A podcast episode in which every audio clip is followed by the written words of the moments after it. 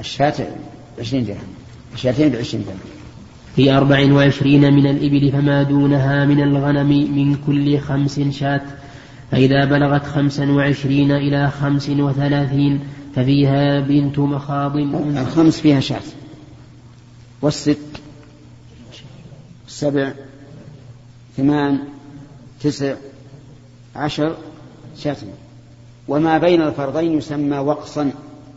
ولا وقص في في غير الغنم والإبل يعني غير الماشية. الماشية يعني فيها وقص.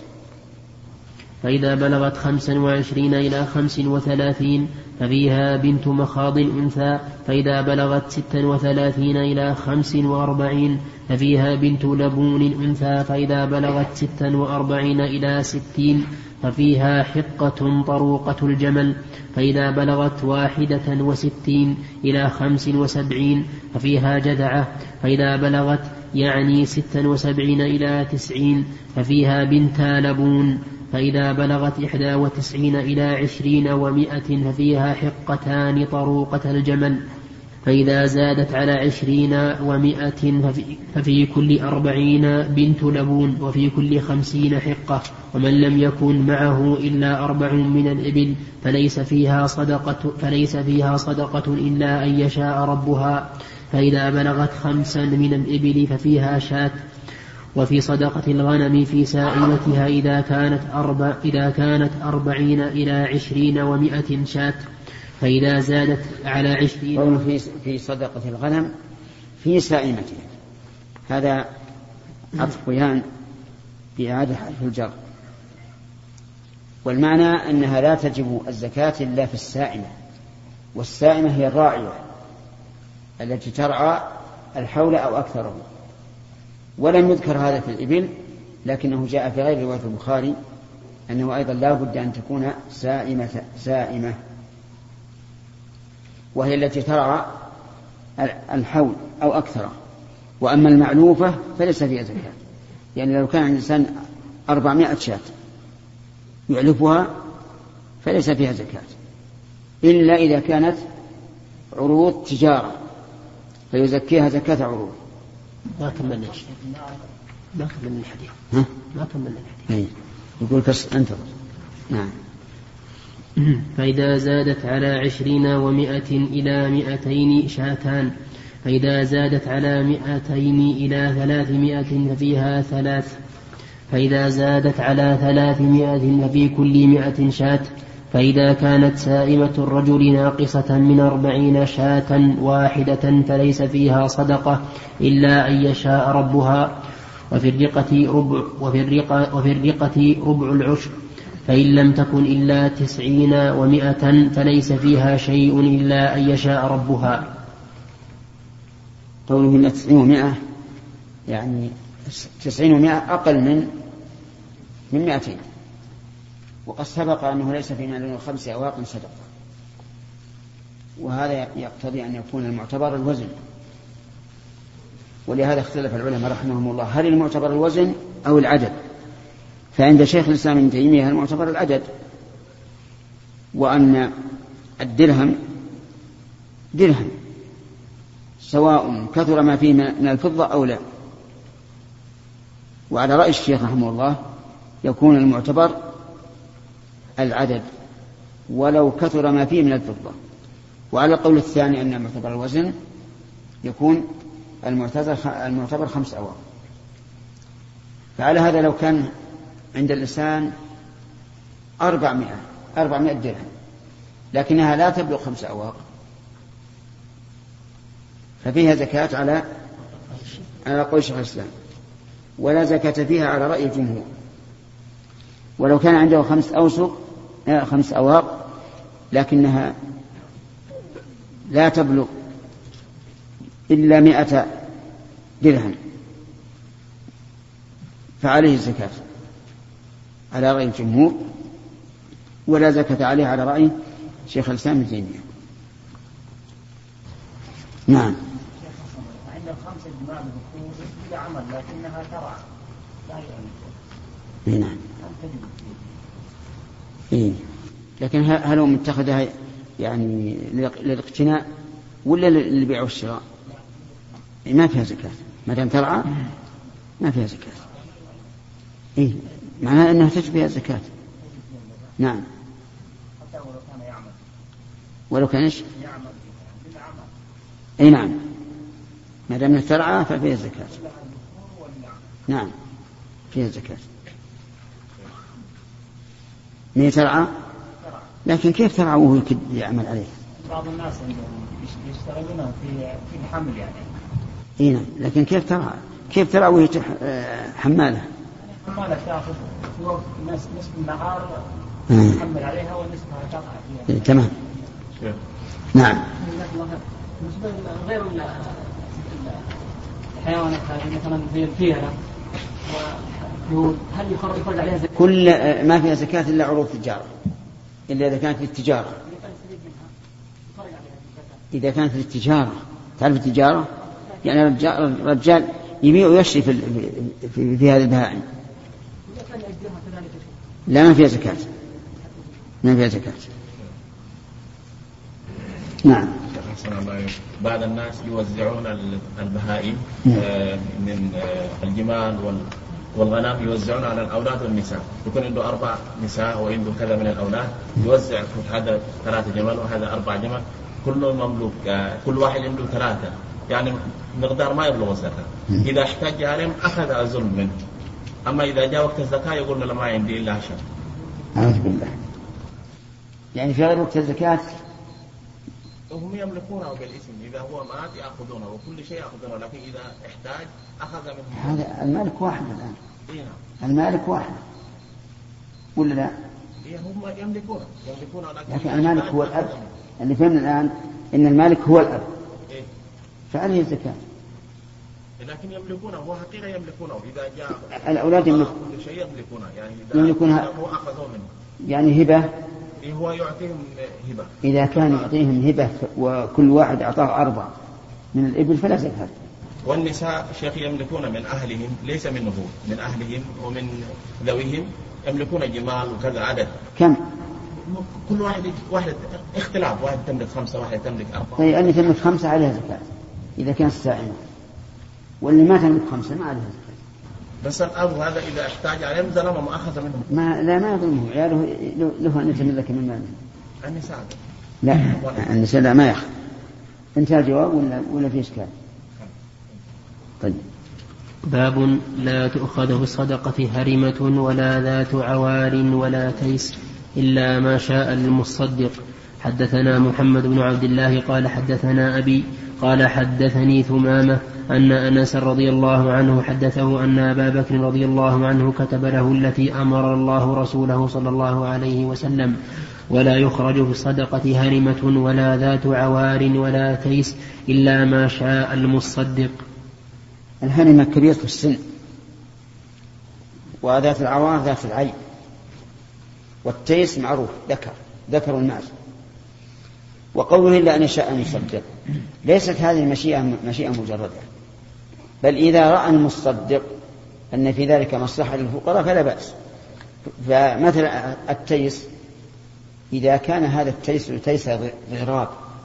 ضراب يعني يضرب آه، الغنم. فهنا قد يرى أن أن أن الأفضل أن يأخذ هذا التيس. وأما إذا لم يكن تيس الضراب فإنه لا يأخذه.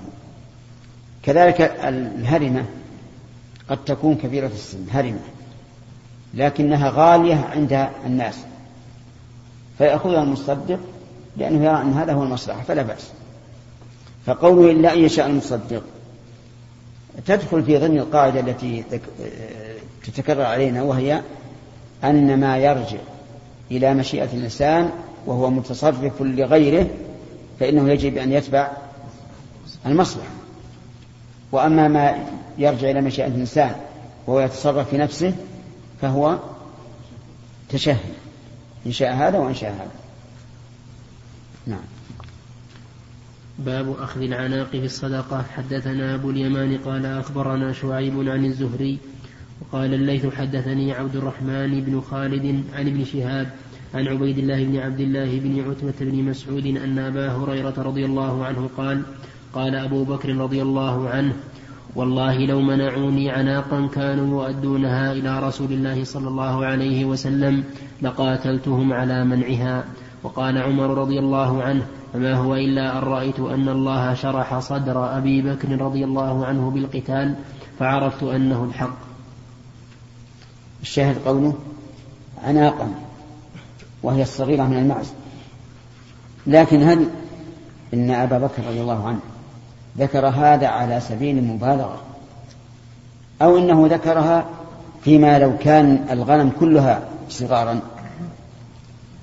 وبهذا يزول الإشكال. فيقال إن العناق تصح إذا كان جميع مال الرجل من العناق الغنم الصغير. أو يقال إن أبا بكر رضي الله عنه أراد المبالغة ولهذا جاء في رواية أخرى لو منعوني عقالا كانوا يؤدونه إلى رسول الله. وفي هذا دليل على قوة أبي بكر رضي الله عنه عند الشدائد فهو عند الشدائد أقوى من عمر. فتجد مثلا في موت الرسول عليه الصلاة والسلام كان أثبت من عمر. في صلح الحديبية كان أثبت من عمر. في تنفيذ جيش أسامة بعد موت النبي صلى الله عليه وعلى آله وسلم كان أثبت, أثبت من عمر. وهذا هو الشجاعة في الحقيقة. أن تكون عند الشدائد يكون الإنسان بصيرا عند الشدائد متصرفا كما ينبغي. بارك الله فيك. باب لا تؤخذ كرائم أموال الناس في الصدقة. نعم.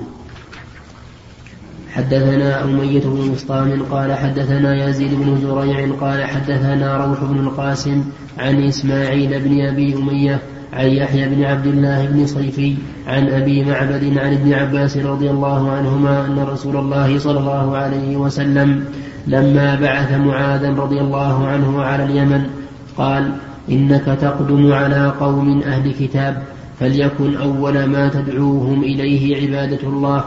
فإذا عرفوا الله فأخبرهم أن الله قد فرض عليهم خمس صلوات في يومهم وليلتهم. فإذا فعلوا الصلاة فأخبرهم أن الله فرض عليهم زكاة في أموالهم وترد على فقرائهم. فإذا أطاعوا زكاة. فرض عليهم زكاة من أموالهم وترد على فقرائهم.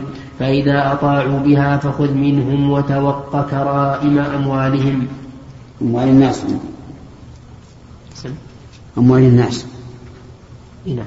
نعم وتوق كرائم أموال الناس. كرائم جمع كريمة وهي الحسنة البهية. فلا يجوز للمصدق أن يأخذ أحسن المال بل عليه أن يأخذ الوسط. لئلا يكون ظالما لرب المال أو ظالما لأهل الصدقة. بل يأخذ الوسط. ولكن لو كان كل المال كريما حسنا جيدا فهل يأخذ من أعلاه أو من أسفله؟ نعم من الوسط. حتى الكرائم إذا كان كلها كرائم يأخذ من الوسط. لأن المقصود العدل. وفي هذا الحديث دليل على أن الزكاة في الأموال. ولذلك تجب في مال الصغير والمجنون ونحوه. ولكن هي في المال ولها تعلق بالذمة. ولهذا لو كان الإنسان له دين على ملي ملي قادر وافي فإن عليه الزكاة في هذا الدين. مع أن الدين في ذمة المدين لم يكن مملوكا للدائن لكنه في حكم المملوك. وفي هذا الحديث دليل على الترتيب في الدعوة إلى الله أنك لا تدعو الناس جملة واحدة كما أن الشريعة نزلت هكذا نزلت شيئا فشيئا حتى كملت والحمد لله. فمثلا إذا أردنا أن نعرض الإسلام على شخص أول ما ندعوه إلى التوحيد. فإذا قبل ووافق ندعوه إلى إيش؟ الصلاة. فإذا اطمأن ووافق إلى الزكاة ثم إلى الصيام ثم إلى الحج. حتى لا ينفر لأنك لو دعوته إلى شرائع الإسلام جملة ربما استكثرها وزين له الشيطان أن يرد.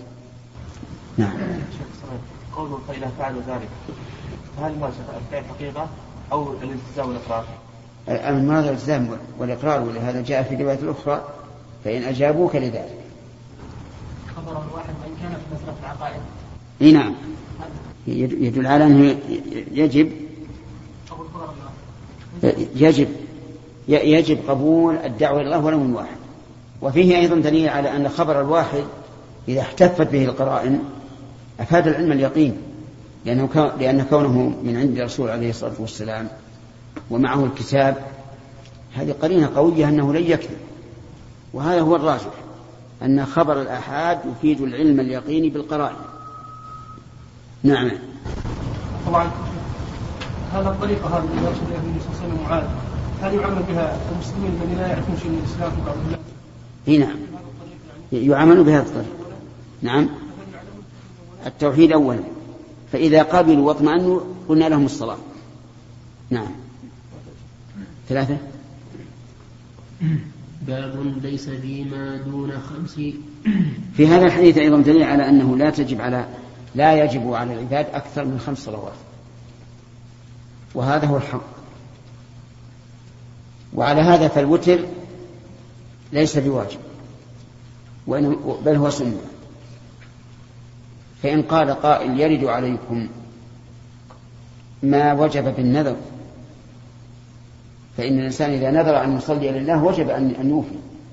قلنا هذا لسبب كذلك إذا أورد علينا مورد صلاة الكسوف وقال إنها واجبة إما على الأعيان على قول وإما كفاية على قول آخر. فالجواب أن هذا لسبب أيضا. وكذلك يقال في صلاة العيد على القول بوجوبها وأنها واجبة على الأعيان كما هو الصحيح إن هذا واجب لسبب. لكن الصلوات التي تدور بدوران اليوم والليلة لا يجب إلا الصلوات الخمس. فهو دليل على أن الوتر ليس بواجب خلافا لمن أوجبه إما مطلقا وإما لمن كان له ورد من الليل. الصواب أنه ليس بواجب مطلقا. نعم. باب ليس فيما دون خمس دود صدقة. حدثنا عبد الله بن يوسف قال أخبرنا مالك عن محمد بن عبد الرحمن بن أبي صعصعة المازني عن أبيه عن أبي سعيد الخدري رضي الله عنه أن رسول الله صلى الله عليه وسلم قال ليس, ليس فيما دون خمس أوسق من التمر صدقة. وليس, وليس فيما دون خمس أواق من الورق صدقة. وليس فيما دون خمس دود من الإبل صدقة.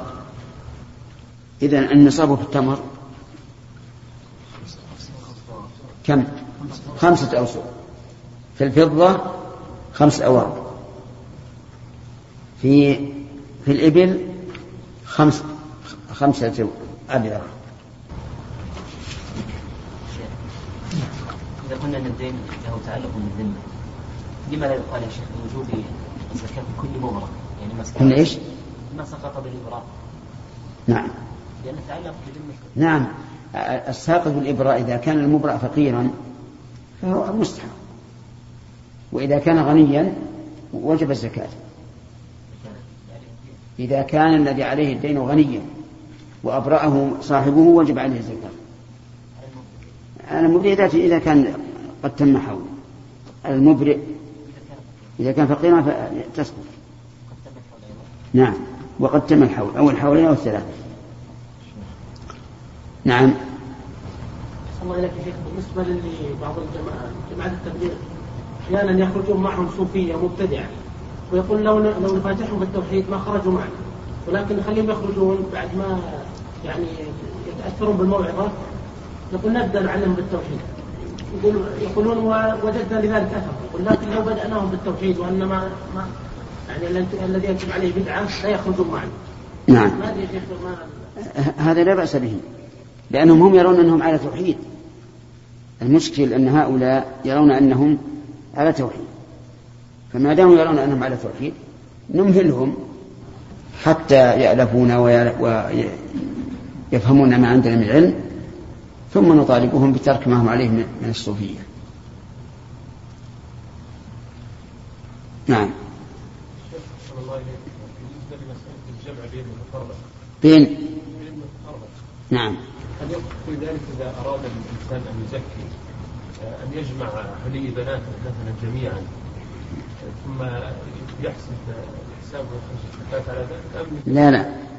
الجمع بين المتفرق والتفريق بين المجتمع هذا في الماشية فقط. في الماشية فقط.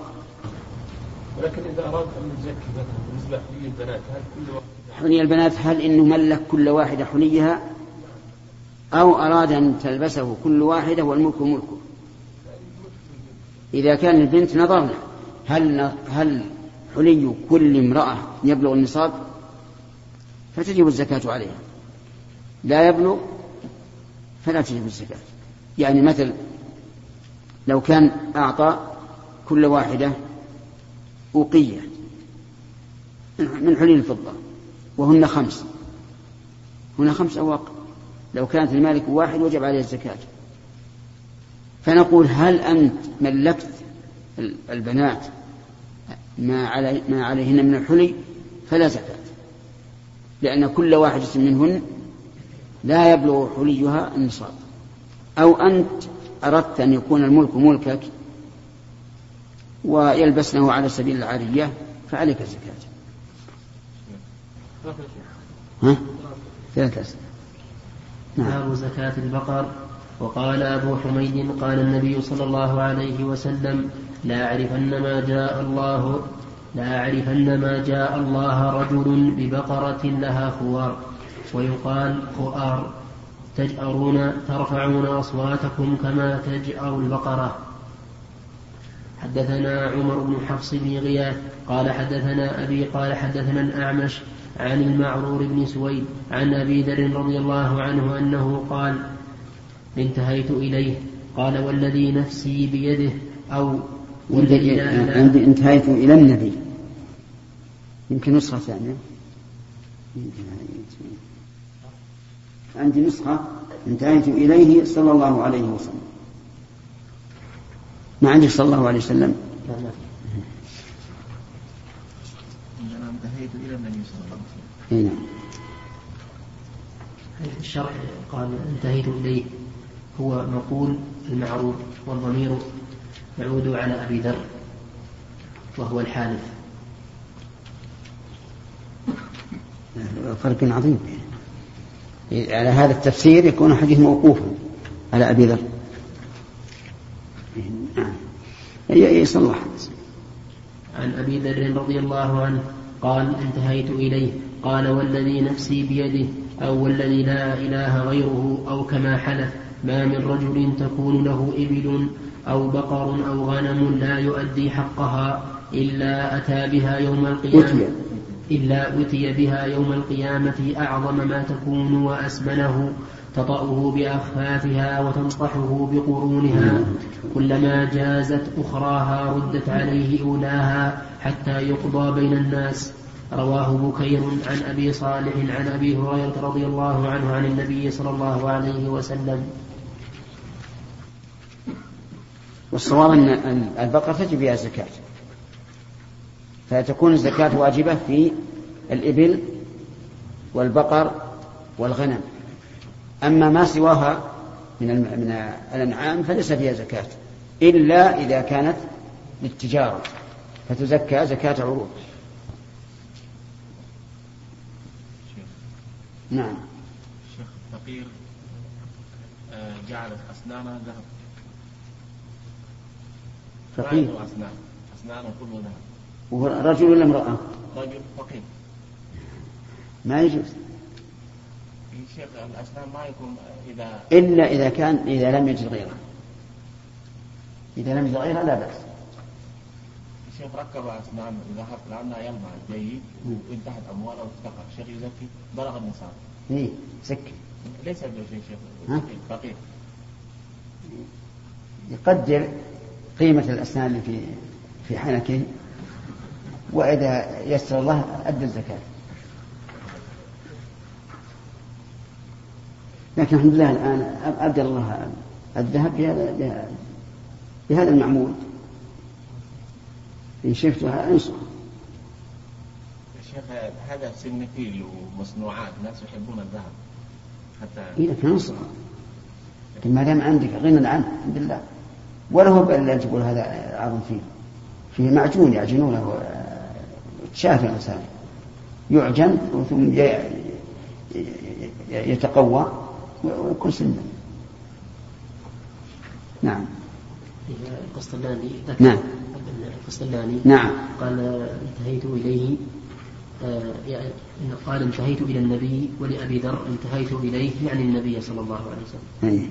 والعيني ذكر روايات. نعم. العيني ذكر روايات. رواية هو هو الظاهر إلى النبي صلى الله عليه وسلم سواء بالضمير أو بالظاهر. يعني قول الحافظ وهم.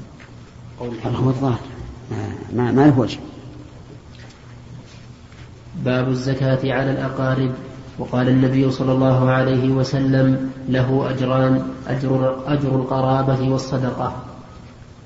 حدثنا عبد الزكاة على الأقارب. إذا كان الإنسان يقي بها ماله فإنها لا تجزئه وإذا كان لا لا يقي بها ماله فإنها تجزئه. هذا هو الضابط. إذا كان يقي بها ماله فإنها لا تجزئه. وإذا كان لا يقي بها ماله فإنها تجزئه. سواء كان من الأصول أو الفروع أو الحواشي. مثال الأول يقي بها ماله إنسان غني وأبوه فقير. يجب على الولد أن ينفق على الأب. إذا أنفق عليه يكون إنفاقه في الشهر ألف ريال وفي السنة 12 ألف. الابن عليه زكاة مقداره 12 ألف. فأدى الزكاة وهي 12 ألفا إلى أبيه فهذا لا يجوز. السبب؟ لأنه يقي ماله. لأنه يقي ماله بذلك. لأن الأب إذا اغتنى بالزكاة إذا اغتنى بالزكاة لم يحتج إلى النفقة. طيب. أما إذا كان لا يقي بها ماله فإنها تجزئ. ولو على الأصول والفروع ولو على الزوج والزوجة. مثال ذلك أتلف الأب مالا للغير وضمن ألف ريال. فهل يجوز لولده أن يؤدي ألف ريال التي ضمنها الأب من زكاته؟ نعم يجوز. لأنه لا يقي بها ماله. إذ لا يلزمه قضاء الدين عن أبيه إلا أن يكون استدانه للنفقة فيلزمه أن يوفي. رجل مثلا له زوجة غنية وهو فقير. هل يجوز أن تعطيه من زكاتها؟ يجوز. على كل حال يجوز. لأنه لا يلزمها الإنفاق عليه. إلا على رأي ابن حزم رحمه الله فيرى أن الزوجة إذا كانت غنية والزوج فقيرا فعليها أن تنفق عليه. ولكن هذا قول ضعيف مخالف لأقوال أهل العلم. فصارت زوجة يجوز أن تعطي زوجها من الزكاة بكل حال. واضح؟ لأنه لا يمكن أن تجب عليها زكاة آه نفقة. أما الأقارب ففي التفصيل. من كان يلزمك نفقته فأعطيته من زكاتك لتقي مالك النفقة فإنها لا تجزي وإذا كان وإذا أعطيته لشيء لا يلزمك فإن ذلك يجزئ وأما قول بعض أهل العلم رحمهم الله إنها لا تجزئ إلى الأصول والفروع مطلقا فقول ضعيف لا وجه له. نعم. ما قرأ طيب. حدثنا عبد الله بن يوسف قال أخبرنا مالك عن إسحاق بن عبد الله بن أبي طلحة أنه سمع أنس بن مالك رضي الله عنه يقول كان أبو طلحة أكثر أكثر الأنصار بالمدينة مالا من نخل. وكان أحب إليه وكان أحب أمواله إليه بيرحاء وكانت مستقبلة المسجد وكان رسول الله صلى الله عليه وسلم يدخلها ويشرب من ويشرب من ماء فيها طيب. قال أنس فلما أنزلت هذه الآية لن تنالوا البر حتى تنفقوا مما تحبون.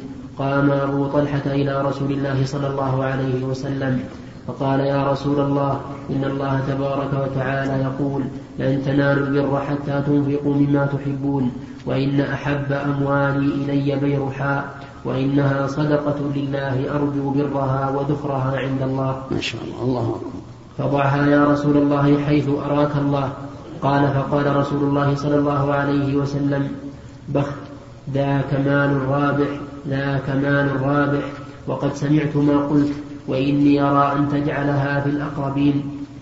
فقال أبو طلحة أفعل يا رسول الله. فقسمها أبو طلحة في أقاربه وبني عمه. تابعه روح. وقال يحيى بن يحيى وإسماعيل. تابعه روح. نعم. تابعه روح. وقال يحيى بن يحيى وإسماعيل عن مالك رايح. بالياء. نعم. رايح. نعم. يعني ماضي رايح أي ماضي مثل كما في الحديث من راح في الساعة الأولى ومن راح في الساعة الثانية وما أشبه. شيخ حسن الله عليك.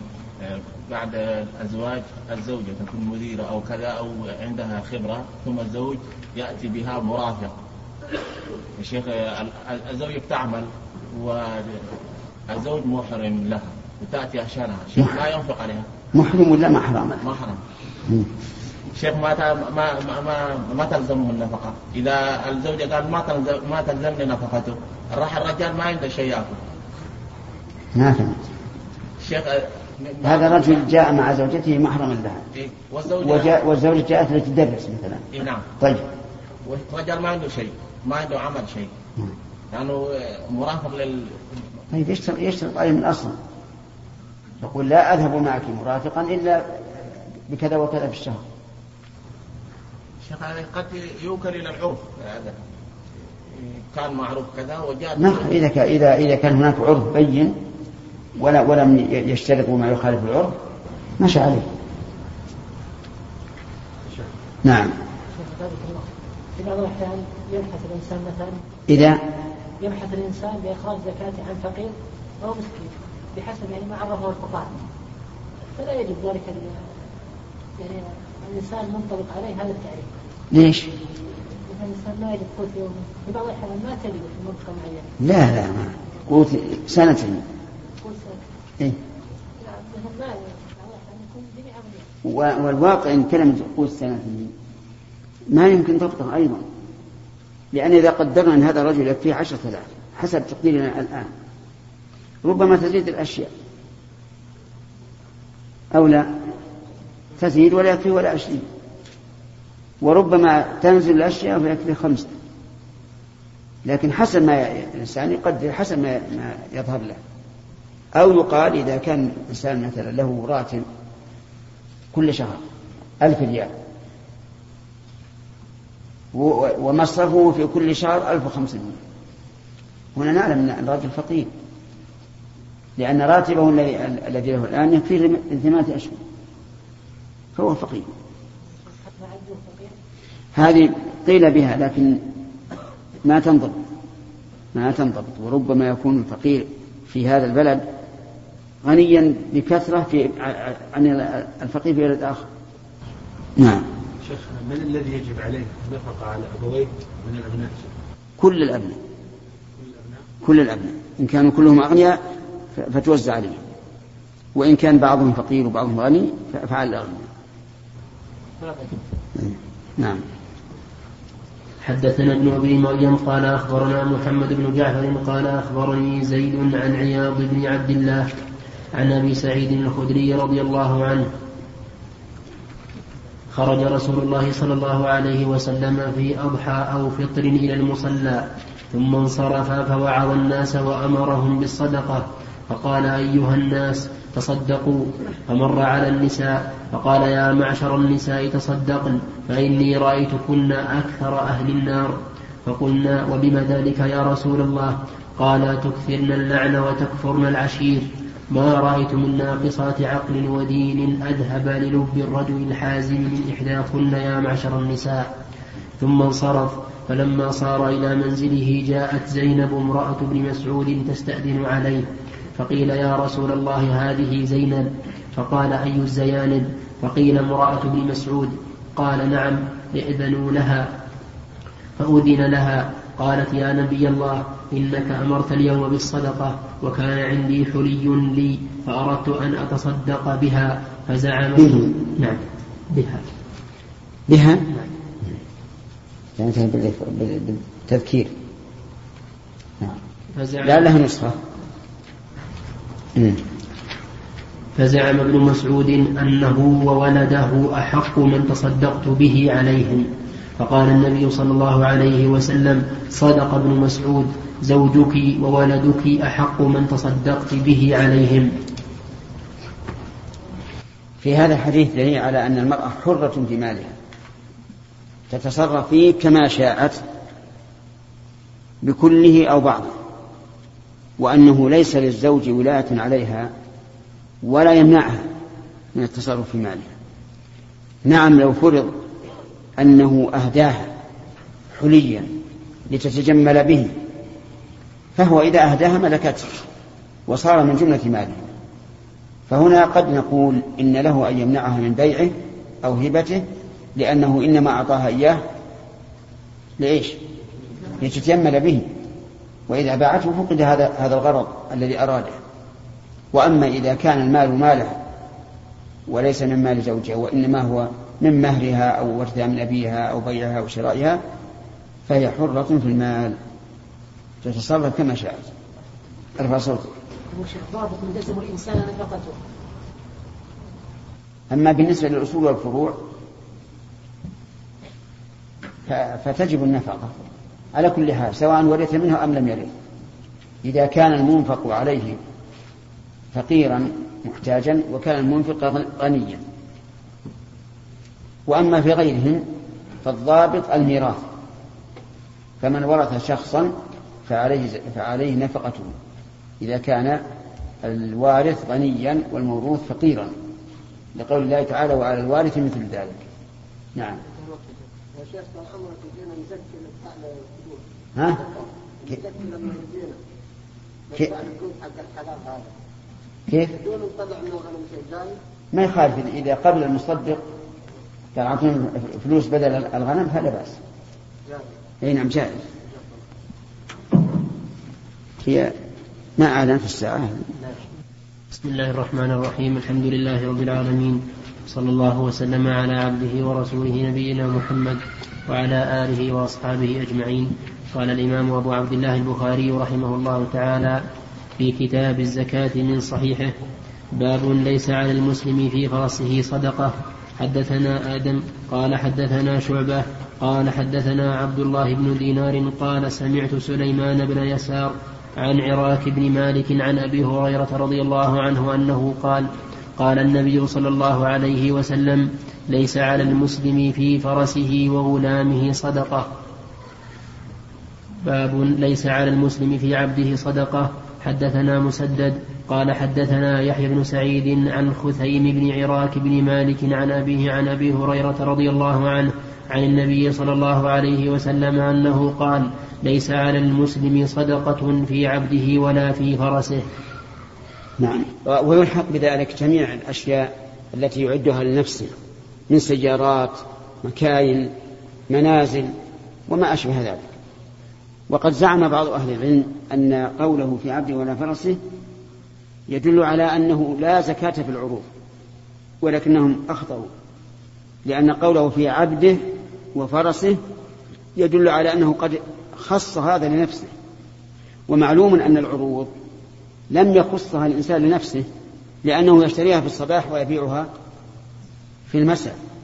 ولهذا تجد الرجل إذا كان عنده شيء اختصه لنفسه يقول لو أعطى به ملء الأرض ذهبا ما ما بعته مثلا بخلاف العروض. العروض كما كما يدل عليها الوصف تعرض وتزول. ولو سألت صاحب العروض ماذا تريد منها؟ قال أريد الفائدة. لا أريدها بنفسي.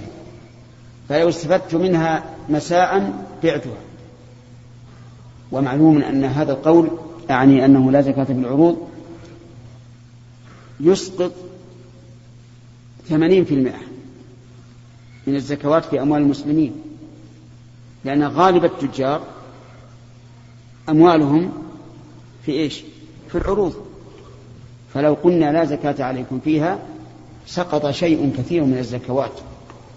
ثم إن لنا أن نقول إن قول الرسول عليه الصلاة والسلام فيما سبق لمعاذ أخبرهم أن الله ترى عليهم صدقة في أموالهم. لنا أن نقول الأصل في جميع الأموال إيش؟ الزكاة إلا ما قام الدليل على أنه لا زكاة فيه. وحينئذ لا نطالب. لا نطالب بالدليل على زكاة العروض. لأن العروض مال والأصل في المال الزكاة. فنقول الأصل في الأموال الزكاة إلا ما أخرجه الدليل. والعبد والفرس أخرجه الدليل لأنه مختص بصاحبه. كالسيارة مثلا إنسان عنده سيارة يستعملها. يقول لو أعطى في هذه أضعاف أضعاف قيمتها ما بعتها وعنده سيارة أخرى في المعرض لو يعطى فيها عشرة في المئة إيش؟ لباعه فهنا فرق عظيم بين ما يختص الإنسان نفسه وما لا. قاس بعض أهل العلم على هذا أنه لا زكاة في الحلي لأن المرأة اختصت به لنفسها فهو كالفرس والعبد ولكن هذا قياس في مقابلة النص لأن النص دل على وجوب الزكاة في الحلي. والقياس في مقابلة النص يسمى عند الأصوليين فاسد الاعتبار لا عبرة به. هذه من جهة. من جهة أخرى الزكاة الذهب والفضة وردت الزكاة فيه فيها. فمن أخرج شيئا منها فعليه الدليل. فالأصل في الزكاة في الذهب والفضة الأصل وجوب الزكاة. فمن أخرج شيئا منها فعليه الدليل. لكن هل الأصل في الخيل والعبيد الأصل فيهم الزكاة؟ الجواب لا. ليس الأصل فيهم الزكاة ولذلك لا يصح أن نقيس هذا على هذا. والصواب أن الحلي إذا بلغ النصاب ففيه الزكاة. وإن أعد لللبس والعارية. ولكن هل يكمل النصاب إذا لم يكمل من حلي الذهب هل يكمل بالفضة الجواب أن الصحيح أنه لا يكمل وأن الذهب يعتبر جنسا مستقلا والفضة جنس مستقل. فلو كان عند الإنسان نصف نصاب من الذهب ونصف نصاب من الفضة فلا زكاة عليه. وقول من قال من العلماء إنه يضم الذهب إلى الفضة قول ضعيف. وعللوا هذا القول لأن المقصود بهما واحد وهو النقدية. أيها الإخوة لم يتم التعليق في هذا الشريط ويمكن إتمامه في الشريط الذي يليه.